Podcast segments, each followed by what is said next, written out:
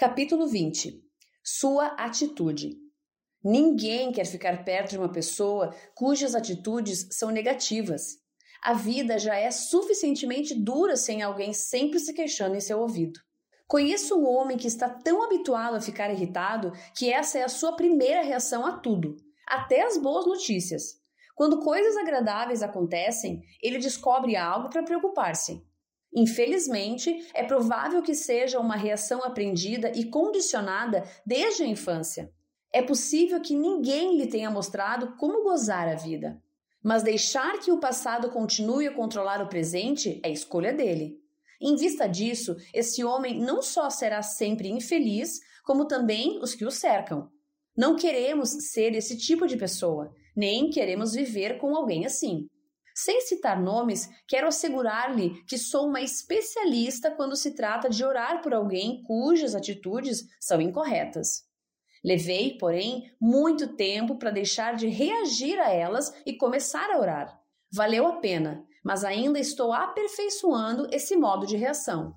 Toda vez que eu orava para que um espírito de alegria tomasse o coração dessa pessoa, as mudanças eram visíveis e eu também reagia melhor. O indivíduo zangado, severo e negativo pode ficar assim por várias razões. Ele permanece assim por causa de uma vontade obstinada que se recusa a receber o amor de Deus. A Bíblia diz que temos uma escolha quanto ao que vamos deixar entrar em nosso coração. Salmo 101, 4. E se iremos endurecê-lo para o amor de Deus ou não. Provérbios 28, 14. Escolhemos a nossa atitude escolhemos receber o amor do Senhor. Permitimos que uma atitude de agradecimento nasça em nós. Se o seu marido tem uma atitude constantemente negativa, um bom casamento se tornará infeliz e o relacionamento vacilante ficará intolerável. O hábito de reagir negativamente irá afetar todos os aspectos da vida dele, é claro que você não pode governar a vontade de seu marido, mas pode orar para que a vontade dele se ajuste à de Deus. Ore para que o coração dele se torne puro, porque a Bíblia promete que o indivíduo de coração puro verá a Deus. Mateus 5:8. E terá um rosto alegre. Provérbios 15:13. Quem não quer que seu marido veja Deus e tenha uma fisionomia alegre? Ore para que o coração dele se encha de louvor, agradecimento, amor e alegria, porque o homem bom tira do tesouro bom coisas boas, mas o homem mau do mau tesouro tira coisas más. Mateus 12, 35. Mesmo que não haja grandes mudanças de imediato, certamente ele será abrandado pelas suas orações.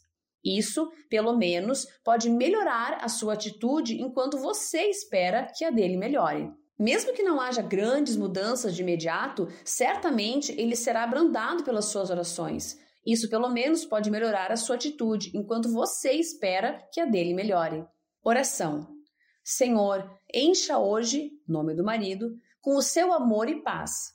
Que ele possa sentir calma, serenidade e bem-estar, porque a sua vida é controlada por Deus em vez de pela carne. Capacite-o a manter um coração limpo e perfeito diante do Senhor. Salmo 101, 2. Faça brilhar a luz do seu espírito sobre ele e encha-o com o seu amor. Oro para que ele seja bondoso e paciente e não egoísta e facilmente irritável. Capacite-o a suportar todas as coisas. 1 Coríntios 13, 7. Liberte-o da ira, inquietação, ansiedade, das preocupações do tumulto íntimo, dos conflitos e da pressão.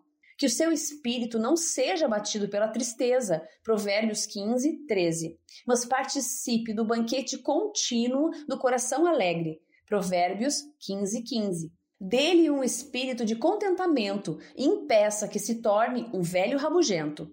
Ajude-o a não ficar ansioso por coisa alguma, mas dê graças em todas as coisas, de modo a conhecer a paz que excede todo o entendimento, que ele chega ao ponto de dizer: Aprendi a viver contente com toda e qualquer situação. Filipenses 4:11. Digo a nome do marido: Neste dia, o Senhor te abençoe e te guarde. O Senhor faça resplandecer o seu rosto sobre ti e tenha misericórdia de ti. O Senhor sobre ti levante o seu rosto e te dê a paz. Números 6, de 24 a 26. Ferramentas de poder. Não andeis ansiosos de coisa alguma. Em tudo, porém, sejam conhecidas diante de Deus as vossas petições, pela oração e pela súplica, com ações de graça. E a paz de Deus, que excede todo o entendimento, guardará os vossos corações e as vossas mentes em Cristo Jesus. Filipenses 4, 6 e 7. Lançai de vós todas as vossas transgressões com que transgredistes, e criai em vós coração novo e espírito novo. Pois, por que morreríeis, ó casa de Israel? Ezequiel 18, 31. Como a cidade derribada, que não tem muros, assim é o homem que não tem domínio próprio. Provérbios 25, 28. Ainda que eu tenha o dom de profetizar e conheça todos os mistérios e toda a ciência, ainda que eu tenha tamanha fé ao ponto de transportar montes, se não tiver amor, nada serei. 1 Coríntios 13, 2.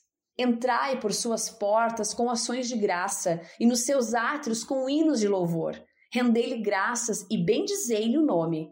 Salmo 100, 4.